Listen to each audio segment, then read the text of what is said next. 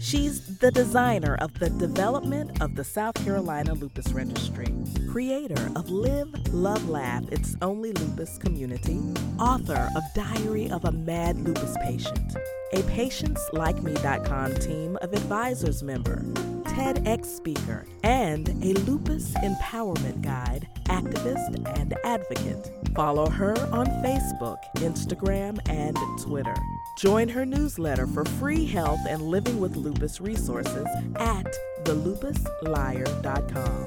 Helena J. H. Johnson, The Lupus Liar Conversations with Lupus Unscripted.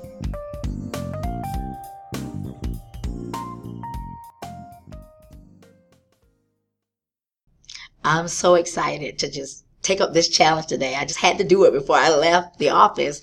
Um, Brendon Burchard about you, just say it, just say it. Now, I'm, I'm kind of giving myself a little cues a little bit because I just wrote some on my sticky notes. I'm right here in my office. Why not? But when you think about it, I do this every day for a living. I teach, I train. Why am I not doing that to help others in terms of what I really love to do, which is share and help them move forward in their lives and feel better. So that's giving me something to think about, um, Brendon. Here we go. So let's see what how it goes. And I'm just going to go ahead and start with the five things, uh, the five points or things that I love to share with the world and hope that it helps someone, even if it's just that one. Well, here I am, Helena Johnson, Helena Johnson, and I want to talk about five points of power in terms of being diagnosed with lupus. And I'm hoping that these things pop, just pop for someone. We don't want everyone to be diagnosed or be confronted with uh, an illness, but you know, it happens. And these are five things I really wish I would have known when I was diagnosed with lupus going on 23 years ago. Um, lupus is in my family.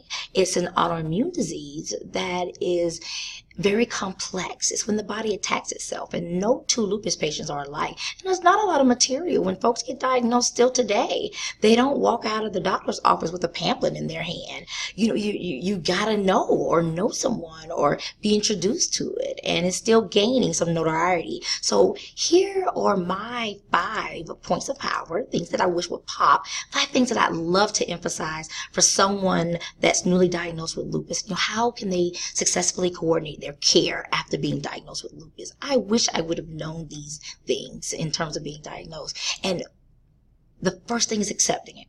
Just go ahead and accept. You know, acknowledge it. It's been acknowledged. You've been told what it is, and now you're all in. Now's the time to say, okay, this is what this is. It's been identified. This is what I have. I'm going to accept it. I'm going to acknowledge that. And a way you can do that is even through communication. Communicate with your doctors. You now may have to go to multiple doctors. Communicate with the doctor you're, you're with now. Let them know what's going on. Communicate with your family. It's okay. Let folks around you know that you've been diagnosed with something that's different. And it's different for you and it's new to you. So when you're communicating, that helps because communication shows that you care. Communication shows that I may need some help because those folks around me and my loved ones are indirectly affected. Even though I've been the one that's diagnosed, we're now diagnosed. So we need to communicate with the other doctors. We forget that sometimes we may have to go to the eye doctor and we need to let them know that, hey, can you send that information to my family doctor so that they know what's going on and they can make sure they're looking at what could be the best care for you in terms of lupus being diagnosed. And attention. I wish I would have paid more attention to what was going on with me because the lupus is so complex, it's so different, and it compounds with different symptoms. If I paid attention, pay attention to the symptoms you're having, pay attention to where you are while you're having those symptoms, pay attention to what's going on while you're experiencing these symptoms. You know, write it down.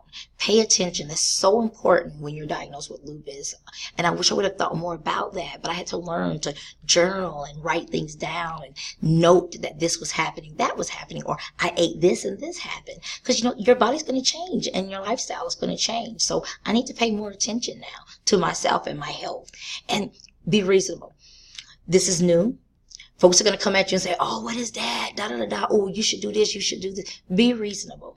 Make sure you fact check. Fact check. Okay. Check all of your facts. it's okay to get on Google and look it up, but don't get yourself scared. Be reasonable about the things that you're trying. Be reasonable about the new things that are going to happen in your life.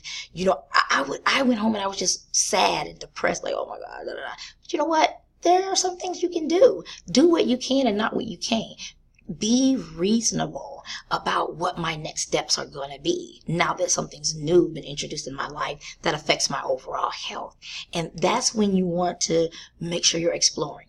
Be open minded to explore different treatments, um, different options. And yes, it may take some medications that are going to help. Now, some people aren't even on medication when it comes to lupus, but it's going to be different for everyone and it may be different for you. So you want to explore the economical reasons. You know, some folks can't work because it does it, it turns to a very deep disability that they can't work. I'm blessed that I'm here. I can work. And, and that's so wonderful for me.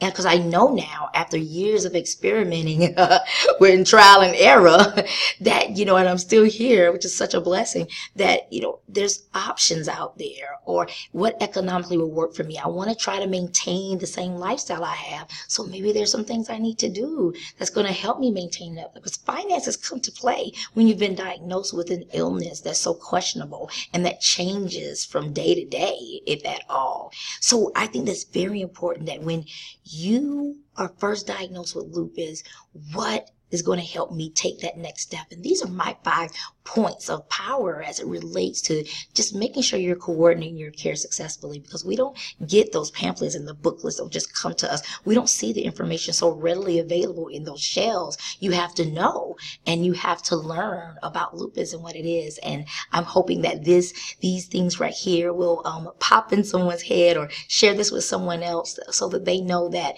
um, lupus is real and lupus is something that's so very dear to that individual person. And you know, I care. So you should care and make sure you care enough to take care of yourself. You know, just accept it, communicate, pay attention, be reasonable about the things that are going on and don't be hesitant to explore and keep track of the things that are going on in your life. So there you go. When it comes to being diagnosed with lupus, you can live, live successfully. You really can. Thanks for listening to me. And until next time.